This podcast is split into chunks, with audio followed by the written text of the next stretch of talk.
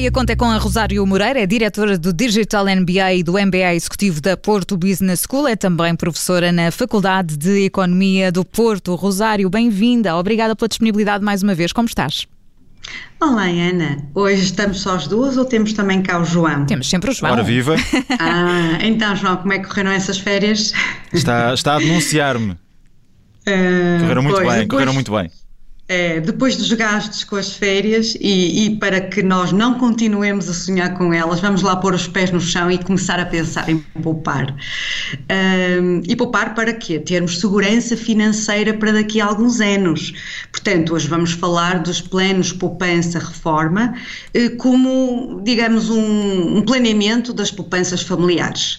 Eu já falei aqui há umas rubricas atrás sobre os PPRs no âmbito do, do IRS e de investimento em ações, mas, mas de facto considero que este tema, nesta altura, estamos em setembro, uh, seria importante voltarmos a falar ou Faz de forma mais. Faz todo é, sentido. Muito bem. Porque há muita gente a reorganizar também a vida depois das férias. Eu não te, não te prometo deixar de pensar e de sonhar com elas, mas num PPR parece-me uma ótima razão. E Rosário, quando se fala do, do futuro, se fala desta expressão PPR, do que é que isto se trata exatamente? Pronto, o PPR, como diz as ciclas, é um plano de poupança-reforma, não é mais do que um produto financeiro, como os vários que fomos falando aqui, eh, que é concebido com o principal objetivo de promover a poupança. Portanto, é essencialmente para incentivar a poupar. Portanto, permite juntar uh, um montante até à idade da reforma, gerando, mesmo assim, um retorno adicional que, claro, está indexado à, à taxa de juro anual uh, desse PPR. Mas, eh, no meu entendimento, o que mais atrai no, num PPR são claramente os benefícios fiscais associados. Portanto, temos aqui o Estado a ser eh, paternalista, não é? E a incentivar a, a poupança das famílias.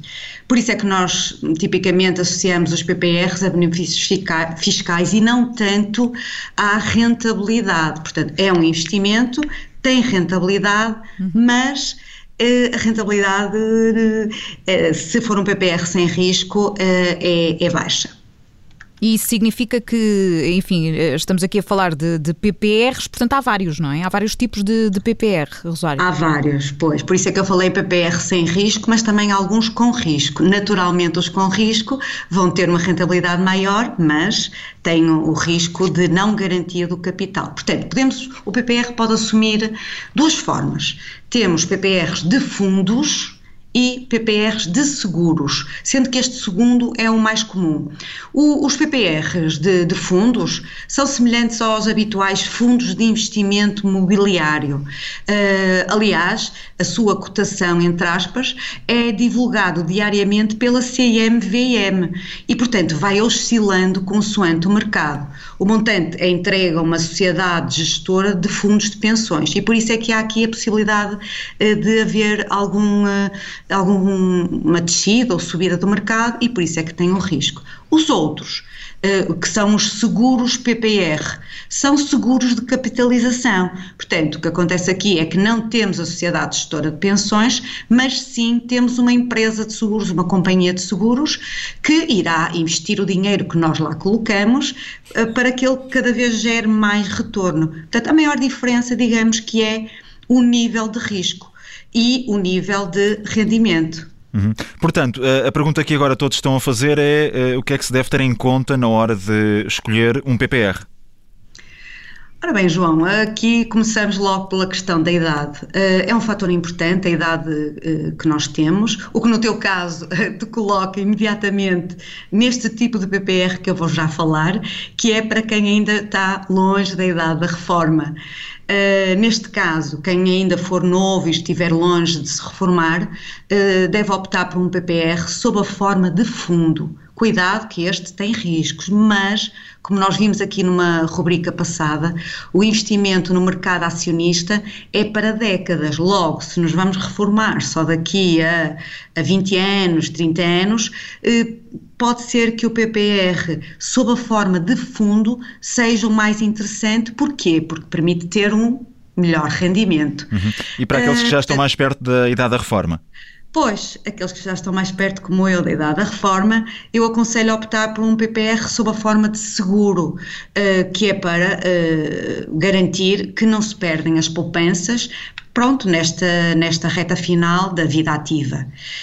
Um, mais ainda, para além da idade, nós devemos ter em atenção outros dois aspectos, que é a rentabilidade, olhar para a rentabilidade passada do PPR, isto pode ser obtido junto do banco ou consultando em sites. Ou seja, ver o histórico ver o histórico, e o segundo é quais são as comissões que me vão cobrar uh, para a subscrição desse PPR.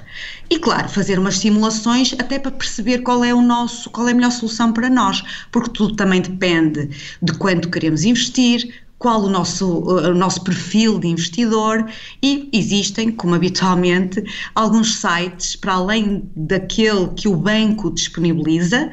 Se nós nos dirigirmos a um banco e pedirmos uma simulação, iremos ter a melhor solução mais adequada ao nosso perfil. E depois também temos o site da DECO, habitualmente, e também o site do Doutor Finanças, que nos permite fazer aqui umas simulações para eh, encontrarmos aquilo que é melhor para nós. Rosário, tu no início desta conversa falavas da, da questão dos benefícios uh, fiscais e, portanto, eu gostava que falasses um bocadinho mais sobre isso. Quais são as, as vantagens uh, concretas de investir em, em PPRs? Cá está Ana, apanha, estiveste atenta. a principal vantagem é ter associado a este produto financeiro um benefício fiscal que é bastante interessante. Portanto, nós agora que eh, estamos quase a terminar o ano civil de 2021, devemos estar atentos a quais, são, vão, quais vão ser os limites uh, destes benefícios para fazermos o um investimento até ao final do ano. Porque, na, na verdade, um, se tiver, e de certeza que tens, Ana, uh, menos de 35 anos, uhum, tu podes certo. deduzir aquilo que vais pagar ou receber do IRS, uh, podes ter 400 euros desde que apliques 2 mil num PPR. Portanto, está-se uh, a poupar para o futuro e, por outro lado, o Estado está-nos a dar ou a subtrair aquilo que temos que pagar uh, uh, de coleta em sede de, IRS 400 euros.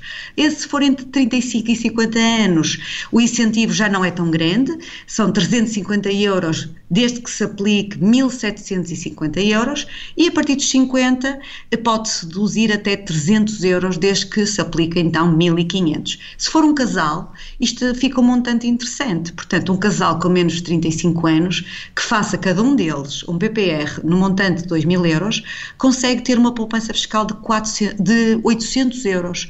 Ou seja, irá receber mais 800 euros quando houver o apuramento de IRS. Nós já falamos disto, que é sempre um momento muito esperado, que é quanto é que eu vou receber do IRS. E então aqui nós conseguimos ter mais 800 euros no caso de ter menos de 35 anos e depois temos os 700 euros no caso de terem 35 e 50 e 600 se for o casal e se tiver mais de 50 anos. E Rosário, já estamos a ficar sem tempo, mas alternativas aos PPR existem? Uh, sim, claro que existem. Uh, podemos optar por obrigações de médio e longo prazo ou até investir em certificados de aforro, mas aqui não há benefício fiscal. Portanto, eu acho que seja qual for o produto que se aposte, uh, tudo vai depender do, do, perfil enquanto investidor. Eu gosto particularmente dos PPRs porque tem esta dupla, tripla uh, uh, vantagem que é uh, poupamos, somos obrigados a poupar. segundo, conseguimos ter um benefício, benefício, fiscal bastante interessante. E terceiro, há sempre um rendimento associado, portanto não é taxa zero, mas há sempre um rendimento e portanto o dinheiro vai crescendo. Há aqui uma questão também que, enfim, eh, seja qual for o produto que vamos eh, apostar, é importante saber o nosso perfil enquanto investidores. Como é que eu posso saber qual é o meu? pois, boa questão, Ana. Uh, não existe uma forma objetiva de saber qual o nosso perfil de investidor. Há alguns indicadores que podem ser avaliados para nos ajudar, mas é engraçado, Ana, que eu já tinha pensado precisamente neste tópico para o próximo programa ou para os próximos programas. Por isso, acho que já temos tema para a próxima semana. Ora bem, como hoje estamos sem tempo, ficamos, tratamos desta questão então na, na próxima semana num Café e Guia Conta com a Rosário Moreira. Fica, fica prometido. Rosário, obrigada. Até para a semana. Até para a semana, Adeus, João. Obrigada. Adeus, João.